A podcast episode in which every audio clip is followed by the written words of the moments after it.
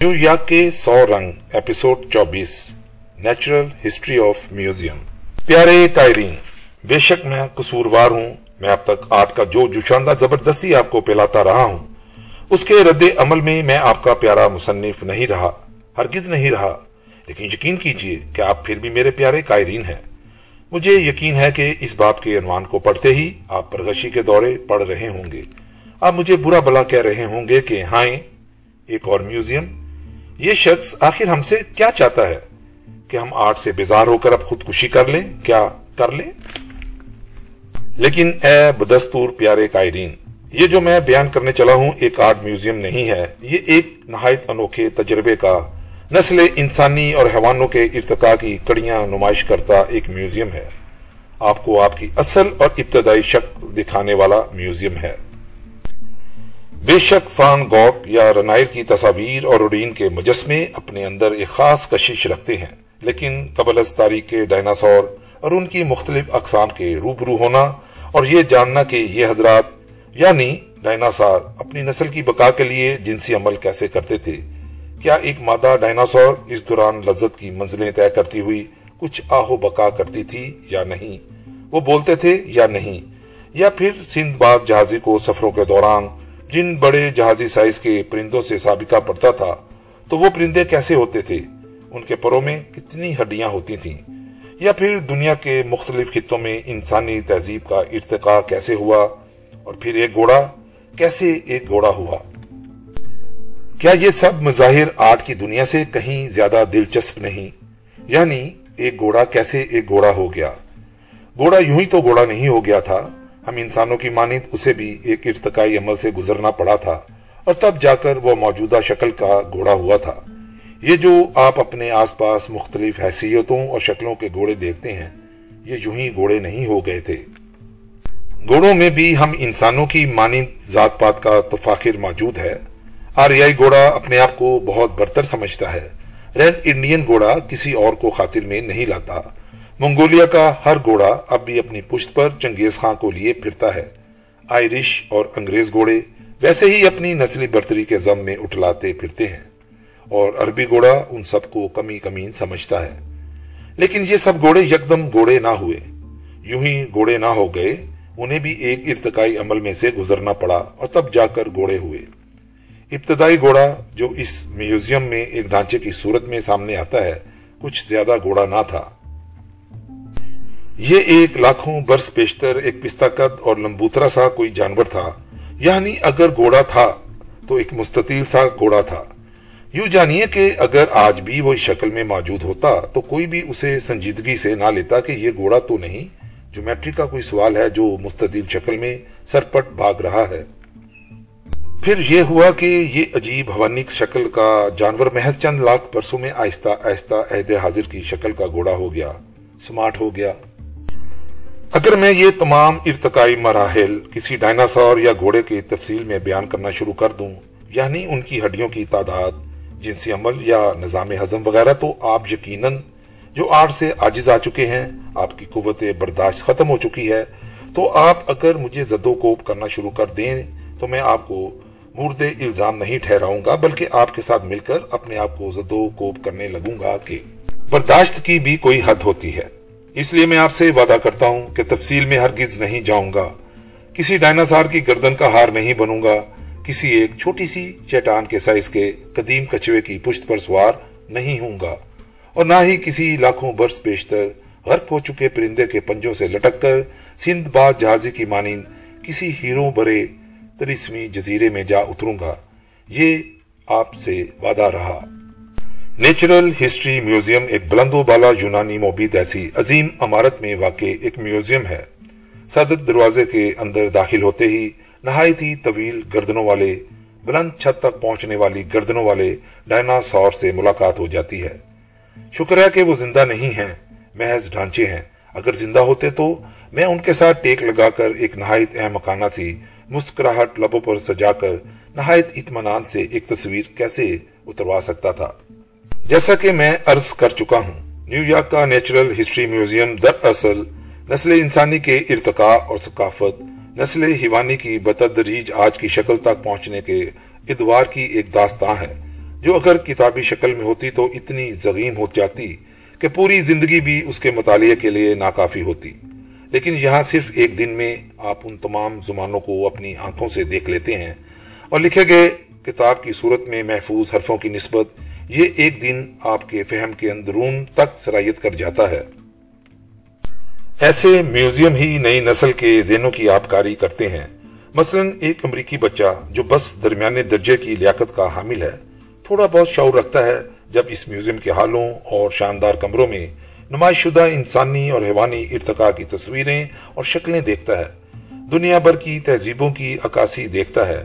ان کی تاریخ اور ثقافت کو اس چھت تلے اپنے سامنے دیکھتا ہے۔ وہ کون سی زبانیں بولتے ہیں؟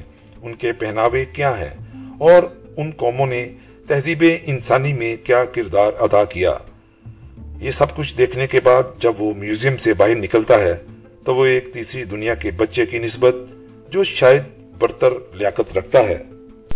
بہتر شعور کا حامل ہے، لیکن صرف اس میوزیم کی برکت سے وہ اس تیسری دنیا کے بچے سے فہم و دانش اور آگاہی میں کہیں آگے نکل جاتا ہے۔ یوں یہ ذہنی نشو نما کا ایک ایسا زینہ ہے جو ایک امریکی بچے کو آخری سیڑھی تک پہنچانے میں معاون ثابت ہوتا ہے، اور وہ بھی صرف ایک دن میں۔ جبکہ ہمارا بچہ اس زینے کے نیچے کھڑا ابھی پہلی سیڑھی پر قدم رکھنے سے جچک رہا ہے کہ اس کے آس پاس تو ابھی یہ بحث چل رہی ہے کہ تصویر اتروانا جائز ہے یا نہیں، یا چاند نظر آ گیا ہے یا نہیں۔ یا میراتھن دوڑ مخلوط ہو سکتی ہے یا نہیں؟ ایسے میوزیم قائم کرنا تو بہت دور کی بات ہے۔ اور اگر خدا نخواستہ ایسا ہو جائے، تو اسے پہلے ہی روز ڈھا دیا جائے گا کہ اس کے اندر نمائش شدہ تہذیبیں اور انسان کے ارتقاء کی منزلیں دکھانا کفر کی تبلیغ کرنا ہے۔ جہاں گھوڑے کے ایک مجسمے کو صرف اس لیے مسمار کر دیا جاتا ہے کہ اسلام میں بت بنانا حرام ہے، وہاں ایک ایسا میوزیم کیسے قائم کیا جا سکتا ہے؟ جس میں ہر تہذیب کو ماڈلز یا مجسموں کے ذریعے روح شناس کروایا گیا ہو۔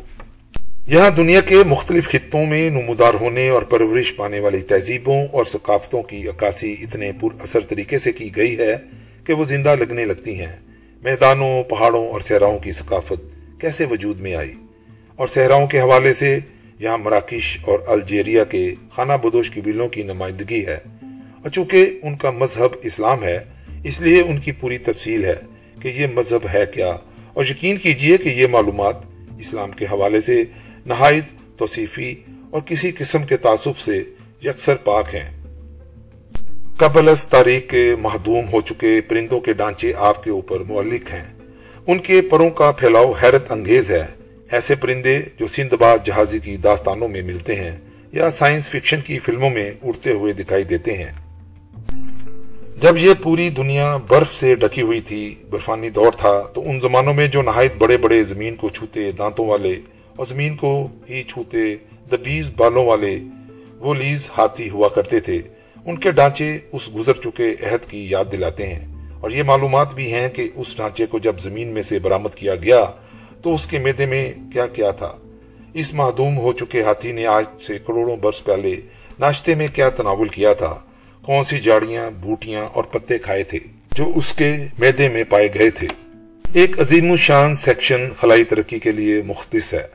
انسان کیسے چاند پر گیا، وہاں کیا دیکھا اور کائنات کیا ہے؟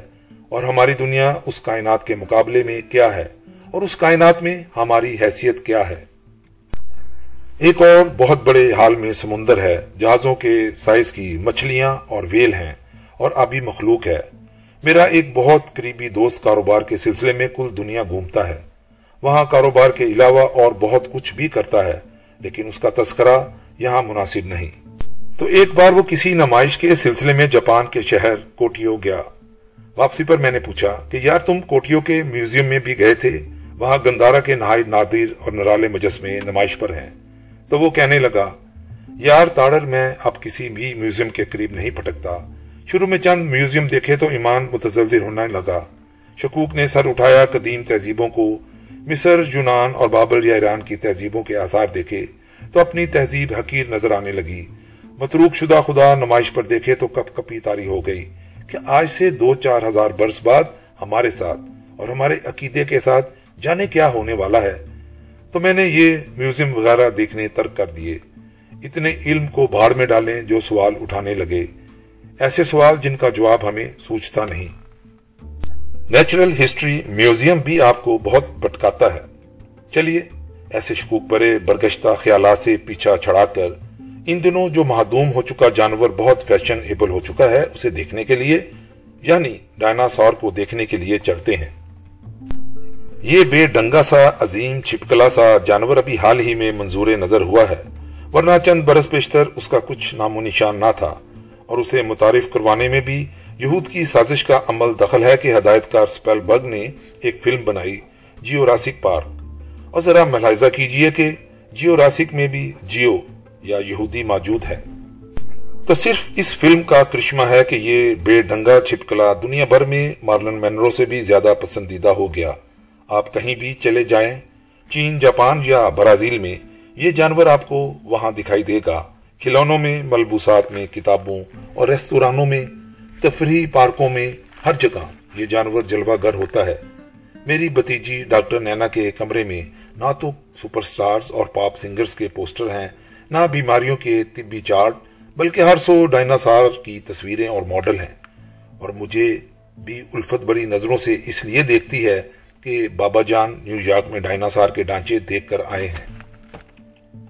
اس میوزیم میں آنے سے بیشتر میں اقرار کرتا ہوں کہ میں شدید جہالت کا شکار تھا اور یہ سمجھتا تھا کہ ایک ڈائناسور بس ایک ڈائناسور ہوتا ہے، جیسے ایک گدھا بس ایک گدھا ہوتا ہے۔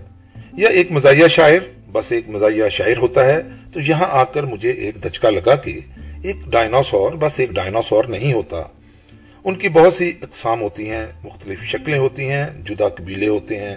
ہم انسانوں کی مانند ان میں بھی جاٹ، راجپوت، سید یا شیخ وغیرہ ہوتے ہیں۔ کچھ ذرا خوش شکل ہوتے ہیں یعنی اگر ایک ڈائناسور خوش شکل ہو سکتا ہے تو کچھ نہایت حسیلے ہوتے ہیں اور کچھ نہایت تحمل مزاج اور بردبار۔ اور کچھ ایسے ہوتے ہیں جو بےحودہ شکلوں والے ہوتے ہیں۔ ان کے بدن کی بناوٹ اور قد کاٹ بھی مختلف ہوتا ہے۔ سپیلبا کی اس فلم کے بعد یکدم دنیا کے ہر کونے میں سے ڈائناسور برامد ہونے لگے۔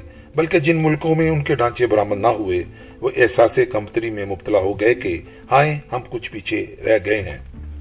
اور یہ ہماری کیسی خوش بختی ہے کہ دنیا بھر میں نہ اتنے بڑے علماء کرام پائے جاتے ہیں اور نہ ہی اتنے بڑے ڈائناسور۔ بلوچستان میں جو ڈانچہ برامد ہوا، اس کے بارے میں کہا گیا ہے کہ دنیا بھر میں اتنا بڑا ڈائناسور کہیں اور نہیں پایا گیا۔ تمام تر تحقیق کے باوجود ہم آج تک یہ نہیں جان سکے کہ کیا یہ ڈائناسور بولتے بھی تھے یا نہیں؟ کیا کوئی آواز نکالتے تھے؟ کبھی غراتے تھے یا غونغا کرتے تھے یا نہیں؟ یا گونگے تھے، خاموش رہتے تھے؟ اور کیا یہ ایک کینگرو کی مانند اپنی اگلی ٹانگیں اٹھا سکتے تھے یا نہیں؟ آپ بھی مجھ سے اتفاق کریں گے کہ یہ ایسے اہم سوال ہیں کہ جب تک ان کے جواب نہیں مل جاتے، نہ ہم اطمینان سے ناشتہ کر سکتے ہیں، نہ سردیوں میں دھوپ سینک سکتے ہیں۔ جب تک ہم یہ نہیں جان جاتے کہ ڈائناسور اپنی ٹانگیں اٹھا سکتے تھے یا نہیں۔ ہم کیسے ایک پر مسرت اور مطمئن زندگی گزار سکتے ہیں؟ ہمیں اپنی پہلی فرصت میں ان مسائل کو حل کرنا ہے کہ ڈائناسور بولتے تھے یا نہیں، ورنہ ہم ہمیشہ بے حد ازردہ اور شکستہ دل رہیں گے۔ آپ پلیز مجھے شاباش دیجیے کہ میں قطعی طور پر تفصیل میں نہیں جا رہا جو کچھ بیان کر رہا ہوں، سری سری بیان کر رہا ہوں۔ کہ میں نے ابھی تک کسی ڈائناسار کی قوت شامہ کے بارے میں آپ کو تفصیل سے نہیں بتایا۔ البتہ، اس میوزیم میں دو مقام ایسے ہیں جہاں آپ کو رکنا پڑے گا کہ میں بھی وہاں ٹھٹک گیا تھا۔ ایک شو کیس میں روشن پہلو با پہلو دو ڈانچے نمائش پر تھے اور ان ڈانچوں قد آدم ڈانچوں کے برابر میں دو ان سے کہیں چھوٹے بچہ ڈانچے تھے یعنی ہر ڈانچے کے ساتھ اس کا بچہ ڈانچہ کھڑا تھا۔ جیسے ہر ڈانچہ اپنے بچے ڈانچے کو سیر کے لیے لے جا رہا ہے۔ اور یہ دونوں ڈھانچے اپنے بچوں سمیت ہو بہو تھے، کچھ فرق نہ تھا۔ یہاں تک تو خیریت گزری کے صاف نظر آ رہا تھا کہ یہ انسانی ڈھانچے ہیں، لیکن میں ٹھٹک تب گیا جب میں نے قریب ہو کر ایک ڈھانچے کے آگے رکھی تختی پر تو انسان لکھا دیکھا، اور دوسرے ڈھانچے کی تختی پر درج تھا بن مانس۔ میں بہت دیر تک ان کا موازنہ کرتا رہا، لیکن مجھے تو وہ ہو بہو دکھائی دیتے رہے۔ یہاں تک کہ مجھے الجھن ہونے لگی کہ آخر میرے بدن میں ہڈیوں کا جو ڈھانچہ ہے اور چڑیا گھر میں مونگ پھلی ٹھونکتے بن مانس کا جو ڈھانچہ ہے، ان میں کچھ فرق تو ہوگا۔ لیکن ہم ایک جیسے کیسے ہو سکتے ہیں؟ چنانچہ میں نے بہت غور سے دونوں کی ایک ایک ہڈی ایک ایک حصہ بہت غور سے دیکھا اور تب بس انیس بیس کا فرق محسوس ہوا۔ یعنی حضرت انسان کی کھوپڑی قدرے بڑے سائز کی تھی۔ ادھر حضرت بن مانس کی کولوں کی ہڈی نسبتاً لمبوتری تھی، ورنہ بازو پسلیوں کا پنجرا ٹانگے پاؤں سراسر ایک جیسے تھے۔ ان کے برابر میں اویزا بچوں کے ڈانچوں میں بھی بس اتنا سا فرق تھا۔ آپ اس بن مانس اور اس کے بچے کے ڈانچے کو اپنے علماء اکرام کو دکھا دیجیے تو وہ فوراً پکار اٹھیں گے کہ بس یہی تو ہے اشرف المخلوقات۔ اور وہ یعنی ڈارون یوں ہی ہمیشہ بندروں کی اولاد ثابت کرنے پر تلا ہوا تھا۔ ویسے ان دونوں ڈانچوں کو یوں برابر میں کھڑا کر دینے میں اہل مغرب کا خبص باطن شامل ہے، تاکہ ہم اہل ایمان بٹک جائیں۔ لیکن ہم ایسے شائنسی شبدوں کے پھندوں میں پھنسنے والے نہیں۔ تو ایک تو میں ان ڈانچوں کو دیکھ کر ٹھٹک گیا، اور دوسرا، ایک دیوار پر کسی درخت کا ایک بہت بڑے گھیرے والا تنے کا ایک دائرہ نما حصہ آویزہ تھا۔ اتنا بڑا کہ اس کے نیچے پائے لگا کر اس سے ایک وسیع کھانے کی میز تشکیل دی جا سکتی تھی۔ یہ درخت ابھی کچھ عرصہ پہلے تک سرسبز اور سربا فلک امریکہ کے کسی قدیم جنگل میں زندہ تھا۔ اس نے پورے تیرہ سو چالیس برس کی عمر پائی اور اتنے ہی برس یہ دنیا دیکھی۔ کسی بھی درخت کی عمر کا حساب اس کے تنے کے اندر تخلیق ہو چکے دائروں سے لگایا جاتا ہے۔ ہر برس اس کے تنے میں ایک اور دائرے کا اضافہ ہوتا جاتا ہے۔ اور دیوار پر اویزاں اس درخت کے تنے میں دائرے تھے، انہیں دیکھا جا سکتا اور گنا جا سکتا تھا، اور وہ پورے تیرہ سو چالیس تھے۔ اس دنیا میں تمام برسوں میں جتنے بھی اہم واقعات رونما ہوئے تھے، ان کی تاریخیں تنے کے دائروں میں نصب تھیں کہ جب یہ دائرہ وجود میں آیا تو یہ وہ برس تھا جب فلاں واقعہ ظہور پذیر ہوا۔ اور جتنے بھی اہم واقعات کے حوالے دائروں پر درج تھے وہ سب کے سب یورپ اور امریکہ سے متعلق تھے۔ ان میں کہیں بھی افریقہ اور ایشیا میں جو کچھ ہو گزرا تھا، اس کا کچھ بھی تذکرہ نہ تھا۔ یورپ کے بادشاہ تھے کہ فلاں زمانے میں یہ دائرہ تخلیق ہوا، کون سی ایجاد، کون سے برس کے دائرے میں ہوئی۔ ابراہم لنکن نے کب حلف اٹھایا؟ امریکی خانہ جنگی جب ہوئی تو اس درخت کا کون سا دائرہ تخلیق ہو رہا تھا؟ اور جب چارٹر آف انڈیپینڈنس پر دستخط ہوئے تھے تو یہ درخت تب بھی تھا، وغیرہ وغیرہ۔ لیکن یہاں افریقہ یا ایشیا میں پچھلے ساڑھے تیرہ سو برس میں رونما ہونے والے کسی ایک واقعے کا بھی اندراج نہ تھا۔ چین، جاپان، ہندوستان نہ تھے اور کچھ نہ تھا سوائے امریکہ اور یورپ کے۔ لیکن ہم کچھ گلا نہیں کر سکتے تھے، کچھ شکایت لبوں پر نہ لا سکتے تھے کہ آپ نے اس درخت کی تیرہ سو چالیس برس کی حیات میں صرف اپنے علاقوں اور تاریخ کا ہی کیوں تذکرہ کیا۔ ہم بھی تھے تو ہمارا ذکر کیوں نہیں کیا؟ ہم نہ گلا کر سکتے ہیں اور نہ ہی ہمیں کچھ حق ہے شکایت کرنے کا۔ کہ نیچرل ہسٹری میوزیم تو ان لوگوں نے، اس قوم نے خون پسینہ ایک کر کے تحقیق اور توجہ کر کے سینکڑوں برسوں کی سائنسی اور سماجی ترقی کر کے بنایا ہے۔ تو وہ کیوں نہ اپنی تاریخ کی جانب نظر کرتے، جو کسان اپنا خون پسینہ ایک کر کے اپنے کھیت میں پونے گنے کی پوریاں کاشت کرتا ہے۔ اور جب ان میں پھوٹ پڑتی ہے تو موسم سرما کی منجمند راتوں میں جاگ کر انہیں پانی سے سیراب کرتا ہے اور پھر شدید گرمیوں میں بلند کامت گنے کے کھیتوں میں دم پخت ہو کر اس فصل میں گوڈی کرتا ہے، تو ظاہر ہے اس کے گنوں میں مٹھاس ہوگی۔ اس کے گنے کے رس سے تیار کردہ گڑ ہی میٹھا ہوگا۔ اور جو کسان ایک کھیت کی منڈیر پر ہاتھ پر ہاتھ دھرے بیٹھا رہے اور اس گمنڈ میں مبتلا رہے صدیوں پیشتر میرے اباؤ اجداد کے کھیتوں میں ایسے زبردست پونے گنے تھے اور ان کے رس سے کیسا میٹھا گڑ بنتا تھا۔ اور یہ جو کسان ہے اتنی مشقت اور تحقیق کر رہا ہے، تو یہ کیا جانے کہ ہمارے گنے کیسے شری ہوتے تھے۔ تو وہ کسان یہ ہیں اور یہ کسان جو ہاتھ پر ہاتھ دھرے بیٹھے ہیں، ہم ہیں۔ شکایت کرنے کی بجائے ہم ہاتھ پر ہاتھ دھرے بیٹھے ہیں اور اپنا ایک ایسا نیچرل ہسٹری میوزیم تخلیق نہیں کرتے۔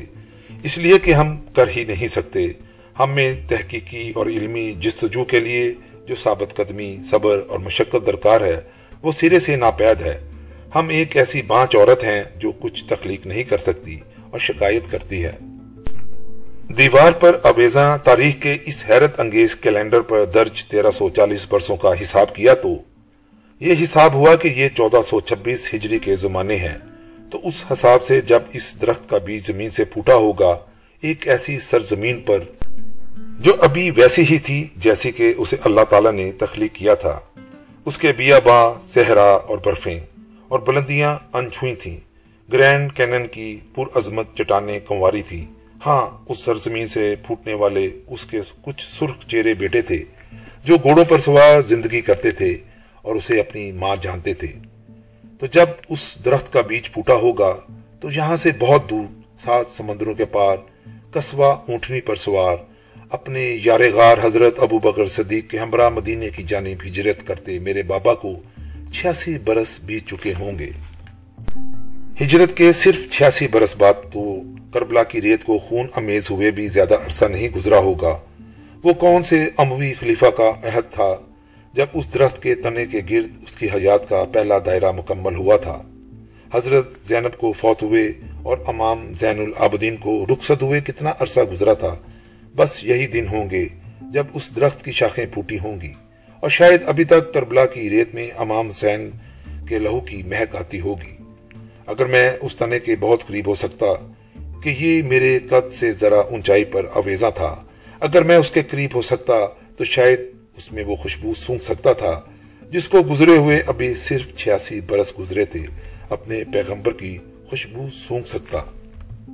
ایک ایسی ہستی کی، جس کی مہک پونے پندرہ سو برس گزر جانے کے باوجود دنیا کے ہر کریا میں، ہر گلی کوچے میں مہکتی چلی جاتی ہے، تو صرف چھیاسی برس بعد وہ مہک کیسی تیز اور نشہ آور ہوگی۔